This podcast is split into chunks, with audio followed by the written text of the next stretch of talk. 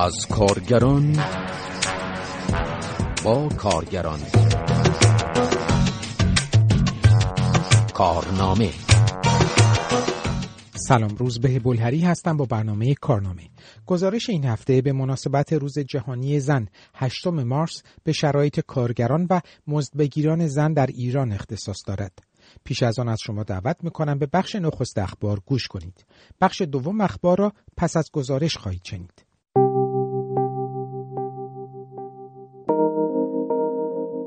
کارگران کارخانه کاغذ پارس هفتپه در دست کم هشت روز اعتصاب خود در اعتراض به نبود امنیت شغلی تجمع کردند.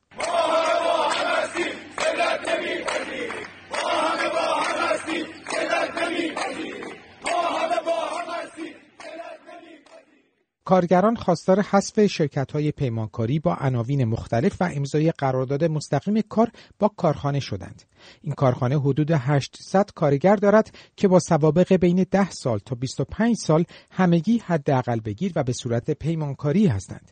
در سالیان اخیر حذف شرکت های پیمانکاری و امضای قرارداد مستقیم کار یکی از مطالبات اصلی کارگران بخش های مختلف در ایران بوده است. کارگران فصلی نیشکر هفتپه در اعتراض به کار روزمزد و بدون قرارداد در برابر این شرکت تجمع کردند. این کارگران گفتند شرکت نیشکر هفتپه باید با بستن قراردادهای قانونی و ثابت امنیت شغلیشان را تأمین کند. حدود یک هزار تن از کارگران قراردادی شرکت کشت و صنعت کارون در شوشتر خواستار افزایش دستمزد و تبدیل وضعیت قرارداد کار خود شدند. به گزارش خبرگزاری ایلنا کارگران در تجمعی در محوطه داخلی محل کار خود از مدیران شرکت خواستند وضعیت شغلیشان را از قراردادی به رسمی تغییر دهد 25 تن از کارگران نگهبان پیمانی در معدن زغالسنگ سنگرود دست کم سه روز در محوطه این معدن تجمع کردند. به گزارش خبرگزاری ایلنا آنها به پرداخت نشدن دست کم سه ماه دستمزد خود اعتراض داشتند. همچنین بیمه این کارگران هر ماه به طور کامل به تامین اجتماعی پرداخت نمی شود و به همین دلیل سوابق بیمه آنها با مشکل روبرو شده است.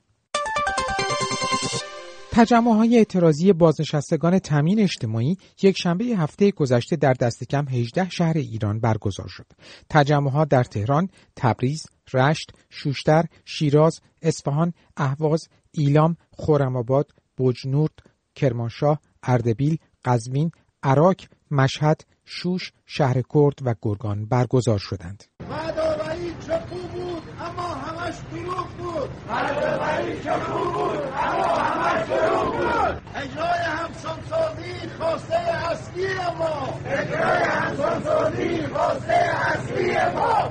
با این حقوق ناچیز جانها به لب رسیده. با این حقوق ناچیز جانها به لب رسیده. با این حقوق ناچیز جانها به لب رسیده با این حقوق ناچیز تجمع کنندگان از جمله خواستار اجرای قانون همسانسازی حقوق و افزایش سطح معیشت بازنشستگان و خانواده هایشان و نیز آزادی بی قید و شرط تمامی فعالان سنفی زندانی به ویژه اسماعیل گرامی شدند که چندین ماه است در زندان به سر می‌برد. شعارهایی هم در این تجمعات داده شد. مانند رئیسی دروغگو حاصل وعدهات گو و ظلم و ستم کافی سفره ما خالیه.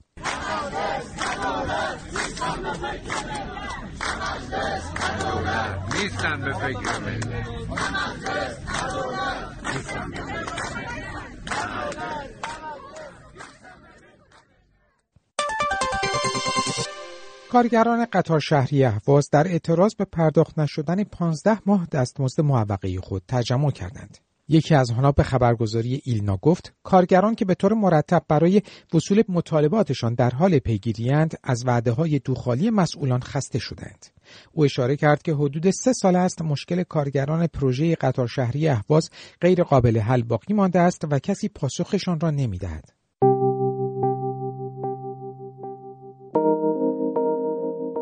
هر سال روز 8 مارس 17 اسفند در سراسر جهان مراسمی برای روز جهانی زن برگزار می شود. این روز در ابتدا به این دلیل که جنبش زنان از دل جنبش کارگری بیرون آمد روز جهانی زنان کارگر نام داشت. تاریخ پیدایش این روز به اواسط قرن 19 میلادی باز میگردد. در 8 مارس 1857 میلادی کارگران زن کارگاه های مسوجات و پارچه بافی در نیویورک در اعتراض به شرایط بد کاری و پایین بودن دستمزدشان تظاهرات کردند که با حمله پلیس مواجه شدند. دو سال پس از آن تاریخ کارگران زن اولین اتحادیه کارگران زنان را تأسیس کردند. همزمان با گسترش جنبش زنان برای به دست آوردن حقوق مساوی با مردان این روز به روز جهانی زن تغییر نام داد. روز جهانی زن در کشورهای بسیاری تعطیل است و از آن از جمله به عنوان موقعیتی برای تجلیل از زنان برابری خواه و فعال در زمینه های مختلف استفاده می شود. در ایران نخستین مراسم روز جهانی زن در سال 1301 خورشیدی در رشت برگزار شد. از آن زمان تا کنون نیز این روز از سوی فعالان زن و نیز تشکل‌های سنفی و سیاسی در ایران گرامی داشته شده و آنها در این روز به طرح مشکلات زنان و مطالبات آنان می‌پردازند. در این حال مشکلات زنان کارگر مورد توجه فعالان و تشکلهای کارگری و سنفی قرار داشته است. یکی از بزرگترین مشکلات کارگران زن امنیت شغلی کمتر نسبت به کارگران مرد است که در کوچکترین بحران اخراج می شوند و تبعیض جنسیتی در قبال آنها کاملا مشهود است. در این ارتباط می توان به گزارش مرکز آمار ایران استناد کرد که می‌گوید از یک میلیون ده هزار و هفتاد تن که طی یک سال اخیر شغل خود را از دست دادند 3618 تن مرد و 662852 تن زن هستند. اتحادیه آزاد کارگران ایران با اشاره به این آمار نوشت که در ظاهر به نظر می رسد زنانی که شغل خود را از دست دادند حدود دو برابر مردان هستند اما با توجه به تعداد کم زنان شاغل عمق فاجعه آشکارتر می شود. این تشکل کارگری افسود مردانی که در این مدت شغل خود را از دست دادند در مقایسه با 19 میلیون 953 هزار مرد شاغل فقط یک و هفت دهم درصد از آنان را شامل می شوند اما زنانی که شغل خود را از دست دادند در مقایسه با جمعیت 4 میلیون و 327 هزار زن شاغل در سال 98 مادر 15 و 3 دهم درصد از آنها هستند. یک مشکل دیگر آنکه کارگران زن در اغلب موارد با دستمزدی کمتر از مردان استخدام می شوند. این موضوع برخلاف مقابل نامه 111 سازمان بین المللی کار است که می‌گوید هر گونه تبعیض در امور استخدام و اشتغال و نیز تفاوت و محرومیت بر پایه رنگ، نژاد، جنسیت، مذهب و عقیده سیاسی ممنوع است. در همین حال یکی از مشکلات کارگران زن خانگی که به کارهای مانند نظافت می‌پردازند این است که تحت حمایت قانون نیستند و حتی بیمه هم ندارند. زهرا باقری شاد روزنامه‌نگار ساکن استکهلم سوئد بر این عقیده است که مشکلات این گروه از زنان بیشتر از سایر کارگران زن است. به نظر می‌رسه سهم زنان کارگر خانگی از تبعیض، ستم و خشونت از سهم سایر زنان کارگر هم بیشتر باشه. تعداد زنانی که به عنوان کارگر خانگی مشغول کار هستن از تعداد مردان بیشتره. خب همونطوری که برای مثال در کشورهای اروپایی این شغل بیشتر مهاجران در اون مشغول کار هستن. به این دلیل که مهاجران از نظر طبقاتی به عنوان گروه فرودست متاسفانه شناخته شدن معرفی شدن. زنان هم به دلیل تبعیض جنسیتی به عنوان گروه فرودست در مقابل مردان معرفی میشن یا حالا ارزیابی میشن و به همین دلیل هر شغلی که مزایای کمتری داشته باشه دردسرهای بیشتری داشته باشه خب طبعا در یک چنین بستری خب زنها بیشتر اون شغل رو عهدهدار میشن یا جامعه اون شغل رو بیشتر بر زنها می‌ذاره. بحران اقتصادی که در روزهای کرونا هم به وجود اومد می‌تونه این مسئله رو تشدید کرده باشه چون بسیاری از زنان کارگر شغلشون رو از دست دادن و مجبور شدن که به عنوان کارگر خانگی برای مثال نظافت و امور خانه مشغول کار بشن. صحبت از بیمه و حمایت های حداقلی وزارت کار درباره زنان کارگر خانگی اصلا بیمعنیه. برای اینکه اینها در این شغل از مزایای بیمه و این حمایت های حداقلی وزارت کار هم برخوردار نمیشن و این به حال این شغل رو دارن به ناچار میپذیرن. با وجود اینکه دستمزد این شغل بسیار کم هست و مردان اغلب این شغل رو نمیپذیرن اما زنها مجبور میشن که این شغل رو بپذیرن. از طرف دیگه جامعه هم یا خود کارفرماها هم زنان رو بیشتر در شغل به عنوان کارگر خانگی میپذیرن تا مردان برای اینکه می‌دونن که احتمال اینکه تحمیل بیشتری صورت بگیره در این شغل به زنان بیشتره اهم از تحمیل ساعتهای کاری حقوق و حتی رفتار با زنان می‌تونه خیلی همراه با کنترل و خشونت و تبعیض بیشتری باشه نسبت به مردان البته. و زنان هم ممکنه کمتر اعتراض بکنن نسبت به این موضوع. اصلا اعتراض نکنن به دلیل موقعیت آسیب پذیرتری که دارن. خانم باقری شاد همچنین می‌گوید یعنی زنان در شغل کارگری خانگی چشم داشته کمتری دارند متاسفانه بیشترین کنترل و به اصطلاح تسلط بر اونها وجود داره. بیشترین ممکنه بیشترین فرمان برداری رو در این شغل به ناچار از خودشون نشون بدن و متاسفانه علاوه بر حقوق ناچیزی که می‌گیرن ممکنه کارهایی مثل ساعتهای کاری اضافه ساعتهای نامشخص جابجایی وسایل بسیار سنگین که اصلا ممکنه جز وظایف اون شغل نباشه به اونها تحمیل بشه یا ممکنه هر زمانی اصلا اخراج بشن کارفرما نخواد که اونها رو به عنوان کارگر خانگی داشته باشه و اینکه بحث احترام در این شغل هم مثلا یک بحث بیمعنا به نظر می‌رسه. یعنی با عناوینی مثل حالا ممکنه داخل گیومه میگم ببخشید استفاده می‌کنم. کلفت یا خدمتکار حتی ممکنه نامیده بشن باشون اینطور ممکنه برخورد بشه که حتی به عنوان اونها رو یک شغل یک کارگر قلمداد نکنن بلکه اونها رو یک خدمتکار که وظیفه نظافت و تمیزکاری و انجام امور رو داره به هر حال به اون چشم بهشون نگاه بکنن. این مسئله البته درباره زنان کارگر خانگی که ایرانی نیستن یعنی هم صدق می‌کنه یعنی وضعیت می‌تونه در همه جا همین طور باشه. به خصوص برای مثال درباره زنان کارگر خانگی که مهاجر هستن مثلا از کشورهای شرق آسیا یا آفریقا. به کشورهای دیگه ای مثل عربستان، قطر، اردن میرن برای اینکه به عنوان کارگر خانگی کار بکنن. اونها اصلا اختیاری برای اینکه جای زندگیشون رو تعیین بکنن حتی ندارن و همه اختیاراتی که اونها دارن به عهده کسی هستش که اینها براش در اون خونه کار می‌کنن. بعضی از اونها اصلا جای خواب مشخصی ندارن فضای خصوصی خودشون رو ندارن. یک گوشه ای از خونه باید استراحت بکنن و بخوابن.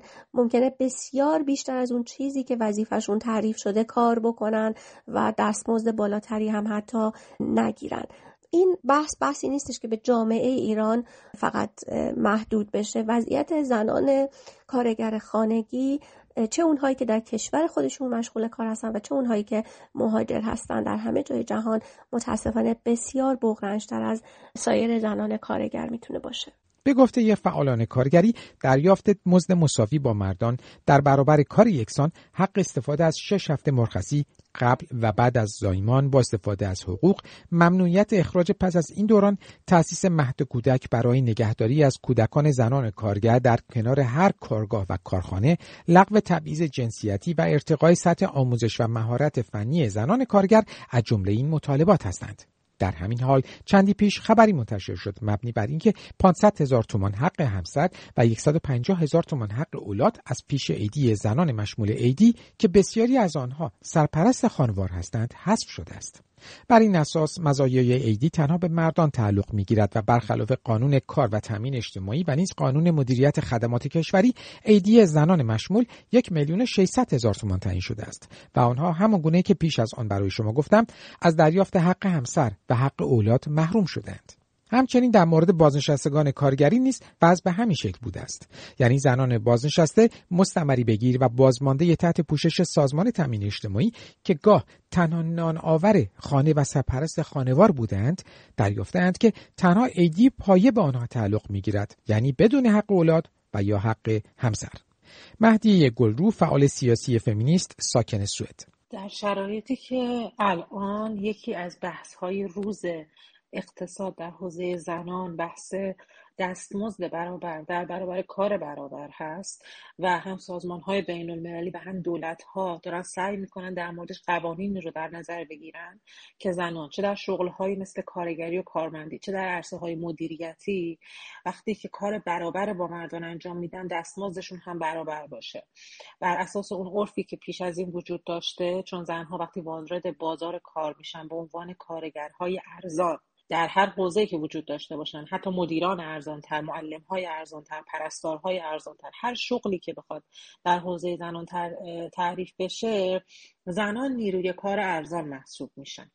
به همین دلیل یکی از خواسته های مهم فمینیست ها به ویژه در 20 سال اخیر بعد از سال 2000 حتی یک سال نامگذاری شد به این نام که حق زنان در برخورداری از دستمزد برابر در کار برابر. برای اینکه دولت ها رو تحت فشار قرار بده کارفرماها رو تحت فشار قرار بده که باید این دستمزدها برابر بشه. بعضی از کشورها قوانینی رو در نظر گرفتن برای اینکه این دستمزدها رو برابر بکنه و اگر که چنین تخطی صورت بگیره چنانچه که سال گذشته یک شکایتی صورت گرفت توسط زنانی که در بی بی سی کار می‌کردن بی بی سی اینترنشنال کار می‌کردن که در یک حوزه هایی در یک بخش هایی درآمدشون برابر با همکاران مردشون نبوده. یک همچین پارادایمی در جهان وجود داره و یک همچین بحث هایی در جهان وجود داره و در کنارش در کشور ما ما دقیقا در نقطه مقابل این روش ها و در نقطه کاملا مقابل این مسیر ایستادیم. کجا هستیم؟ آنجایی هستیم که با وجود اینکه زنان بخش زیادی از سرپرست های خانوار رو تشکیل میدن فقیرترین دهک اقتصادی در ایران هفتاد درصدشون سرپرست های زن دارن ما می‌بینیم که بحث ایدی و بحث مربوط به حق اولاد در مورد زنان حذف میشه. از فیش های اونها حق اولاد حذف میشه.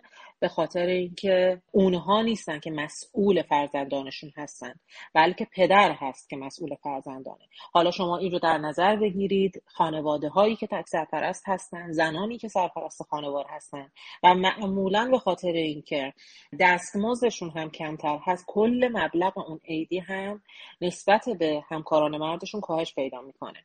اما بهمن امسال اواخر بهمن امسال اعلام شد که صرفا همون مبلغی که یک میلیون و ششصد هستش به زنان تعلق می‌گیره و حق همسر و حق اولاد به اونها تعلق نمی‌گیره. خب این اعتراضات زیادی رو در برداشت ولی متاسفانه چه بازنشستگان چه کارمندان و کارگران صداشون به جایی رسیده نشد به خاطر که زنان یک سازمان یا یک سندیکایی ندارن که بتونن از حقشون دفاع کنه اعتراضات گسترده بتونن داشته باشن برای اینکه از حقشون دفاع بکنن و در مورد مستمریاشون بخوان اعتراض بکنن در مورد شرایطشون بخوان اعتراض بکنن و این در واقع تبعیضی که در موردشون صورت گرفته. خانم گلرو میافزاید ایران هم در قانون کارش یکی از قوانینی که داره اینه که اگر که در یک کارگاهی زن و مردی هر دو کارگر هستن باید برای یک ساعت کار درآمد ساعتی مشابه به اونها تعلق بگیره.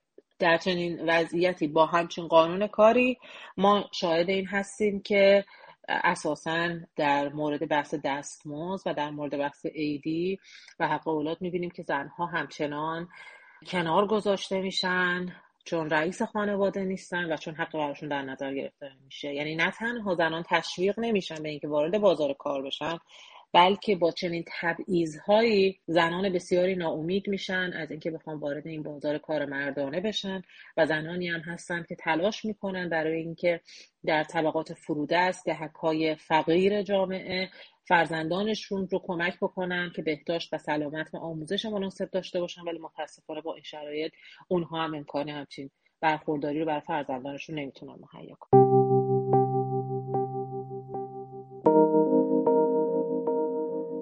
بخش دوم اخبار را میشنوید. وزیر تعاون کار و رفاه اجتماعی گفت که این وزارتخانه مسئول تعیین دستمزد کارگران نیست و افزود محاسباتی با همکاری وزارت اقتصاد و مرکز آمار درباره شاخصهای اقتصادی و معیشت انجام شده است. به گزارش خبرگزاری دولتی ایرنا حجت الله عبدالملکی وزارتخانه مطبوع خود را تنها داور مسئول توافق و اجماع دو گروه کارگری و کارفرمایی در تعیین دستمزد دانست که بر اساس قوانین و با توجه به شاخصها دستمزد کارگران را تعیین می کنند. پیمان شجیراتی کارگر سابق گروه ملی صنعتی فولاد ایران درباره سخنان وزیر تعاون کار و رفاه اجتماعی می‌گوید یکی از مدل های حاکمیتی در ایران تصمیم گیری که معمولا از قبل مشخص شده و تعیین شده است اما اعلام اونها با در واقع نوعی رازآلودگی و مخفی کاری همراه. برای مثال همین مسئله تعیین حداقل مزد کارگران درسته که از ظاهر به تبعیت از مقابل نامه های سازمان بین المللی کار کمیته سه جانبه برای تعیین دستمزد کارگر وجود داره اما ترکیب اعضای این کمیته و سازوکار تصمیم گیری در اون هرگز برای کارگر نفعی به همراه نداشته و اتفاقا در راستای کنترل و سرکوب مزدی به نفع دولت و کارفرما عمل کرده. اقتصادی که قریب به 90 درصدش در دست دولت و نهادهای نظامی و امنیتی حکومت قرار داره و خود دولت به عنوان بزرگترین کارفرما شناخته میشه خب در این اقتصاد دولت در واقع زینفعه و نمی‌تونه بیطرف باشه و صحنهگردان اصلی این شرایط و تصمیم درباره میزان حداقل دستمزد کارگران قطعا با دخالت دولت همراهه و به اصطلاح همیشه دولت طرف کارفرما رو می‌گیره و نه کارگر. به این خاطر که با این کار قادر میشه با کشاندن مزد به نازلترین سطح ممکن از این طریق بخشی از کسری بودجه هاش رو تعمین کنه. نمونه این دخالت در واقع دولت در تعیین دستمزد کارگران در بودجه سال آینده مشهوده. در بودجه سال 1401 دولت افزایش دستمزد کارگران مشمول قانون کاری که در شرکت های دولتی کار می‌کنن رو تنها ده درصد در نظر گرفته. در حالی که این کارگران تابع قانون کار هستند و طبیعتا حداقل مزدی که شورای عالی کار میزانش رو مشخص می‌کنه باید شامل این دسته از کارگران هم بشه. اما دولت اینجا رأسا وارد عمل شده و دخالت کرده و در لایحه بودجه آورده که افزایش و رشد حقوق و مزایای کارگران شاغل در دستگاه های دولتی بیشتر از ده درصد نخواهد بود. بنابراین بیطرفی و عدم دخالت دولت در تعیین دستمزد تنها یک ادعای بیاساس و پوچه. در همین حال معاون روابط کار وزارت تعاون کار و رفاه اجتماعی با اعلامی که حداقل دستمزد کارگران برای سال آینده به صورت کشوری و یکسان تعیین می شود ابراز امیدواری کرد که در روز 21 اسفند و در آخرین نشست شورای عالی کار حداقل دستمزد کارگران در سال 1401 تعیین شود. بر اساس ماده 41 قانون کار حداقل دستمزد ماهانه کارگران مشمول این قانون باید بر اساس نرخ تورم و نیز هزینه معیشت ماهانه یک خانوار 3 و 3 نفره تعیین شود.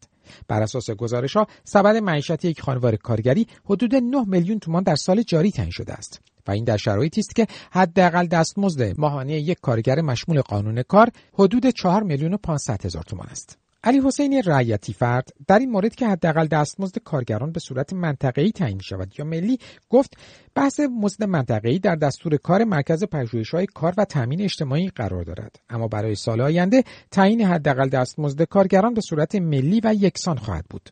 پیشتر هادی ابوی عضو کارگری شورای عالی کار گفته بود که مقرر شده است دستمزد منطقه‌ای به صورت آزمایشی در پنج نقطه ایران و سال آینده به اجرا درآید و پس از آن درباره این طرح تصمیم گیری شود.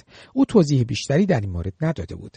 به گفته اتحادیه آزاد کارگران ایران دستمزد منطقه‌ای طرح پیشنهادی یک سری خیریه های اشتغالزایی است که با بهره کشی از کارگران ارزان تحت عنوان عامل منفعه سود فراوانی می‌برند. این طرح در سالهای اخیر چند مرتبه از سوی نمایندگان مجلس و مدیران ارشد وزارت کار مطرح شد.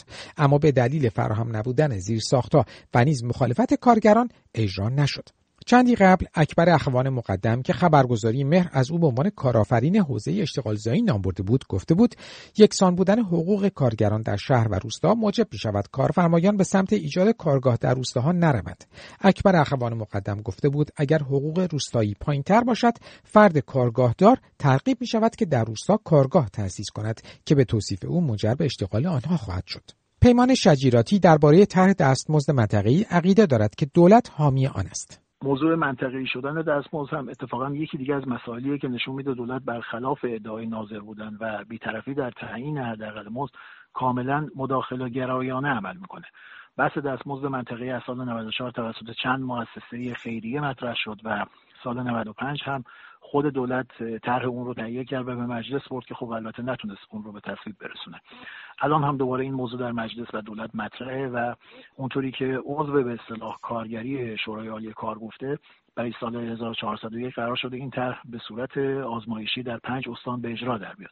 اجرای این طرح در واقع خیز دولت و حکومت برای از بین بردن قانون کار از طریق تغییر قوانین موجوده که هرچند قانون کار هیچ وقت تضمین کننده منافع کارگران نبوده اما همین اندازه و همین حداقل های موجود هم نتیجه ده ها سال مبارزه کارگرانه. منطقه شدن دستمزد بدون شک به بردگی مزدی بیشتر کارگران منجر میشه.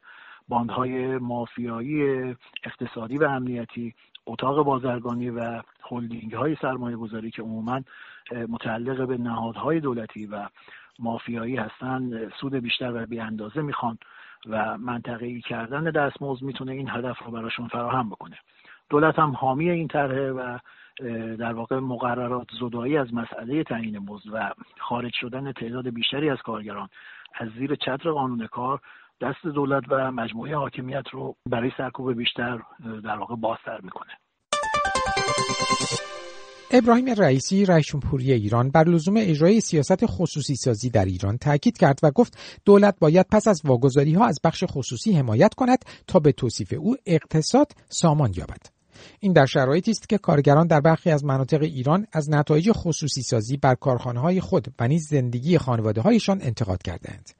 علی رضا نوایی عضو اتحاد بین الملل در حمایت از کارگران در ایران ساکن پاریس با اشاره به اینکه تمام دولت های جمهوری اسلامی با سیاست خصوصی سازی موافق بوده و آن را اجرا کردهاند میافزاید. ما اگر برگردیم به گذشته خصوصی سازی هایی که توی ایران صورت گرفته در چارچوب نظام سرمایهداری هم اگه بخوایم بررسی بکنیم مثلا یه شرکتی رو واگذار می‌کنن به کسایی که متخصصن و کار اینا هستن و بعد اونا مدیرانی دارن میارن می‌ذارن سر کار و در واقع اون واحد یا اون صنعت رو رشد میدن و برای خودشون پیش می‌برن. این از جنبه صنعت. ولی ما تا الان از همین جنبه اگه بخوایم نگاه بکنیم هر جایی رو که واگذار کردن اولا به متخصصین و کاران واگذار نکردن بلکه به همین شرکت های دوروبر خودشون یا افراد نزدیک به خودشون واگذار کردند و اینا هم که قبل از اینکه خود اون صنعت یا واحد تولیدی مد نظرشون باشه به املاکشون چشم داشتن یا از طریق این تسهیلات بانکی بگیرند و بالاخره غیر از اون صنعت برایشون مطرح بوده چشمهای چشم های دیگری داشتن به چیزهای دیگری چشم داشتن تو این, این رابطه. نتیجهش هم می‌بینیم که همه این شرکت ها یا ورشکسته تر شدند یا نتونستند به کارشون ادامه بدن و بعضی هاشون هم مثلا تعطیل شده این از این جنبه. از جنبه دیگه بخوایم نگاه بکنیم. هر جایی که خصوصی سازی شده شرایط کاری معیشتی و امنیت شغلی کارگران اون واحدها زیر سوال رفته.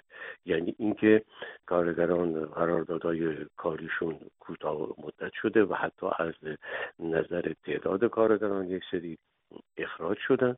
از نظر معیشتی هم اینا وضعیتشون طوری شده که مثلا همون درآمد و به ازای ساعت کار بیشتری دارن. همون سطح درآمدی رو.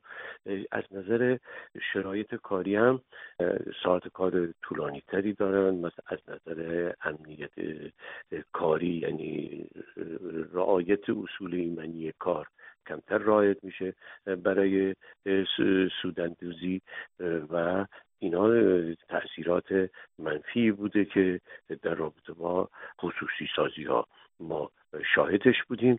آقای نوایی همچنین می‌گوید؟ اعتراضات کارگران واحدهایی مثل هپکو آزراب هفتپه فولاد عواز و دهها واحد مدنی که آخرینشو ما بگیدیم. همین معدن تزره هست تو این رابطه و اینا رو ما شاهدش بودیم. یا اینکه مبارزاتی که کارگران معادن در کرمان برای جلوگیری از واگذاری ها داشتند و غیره. سندیکای کارگران شرکت واحد اتوبوسرانی تهران و هومه خبر داد که بسیاری از کارگران این شرکت به دلیل حضور در تجمع و اعتراض روشن کردن چراغ اتوبوس ها به کمیته انضباط کار احضار شدند. بر اساس این گزارش شورای اسلامی کار شرکت واحد اتوبوسرانی تهران و هومه با حضور در جلسات کمیته انضباط کار و در کنار مدیریت از کارگران معترض بازخواست کرده است در این حال کارگران احضار شده به جلسات کمیته انضباط کار کاملا از مطالبات کارگران دفاع و بر تحقق خواسته ها تاکید کردند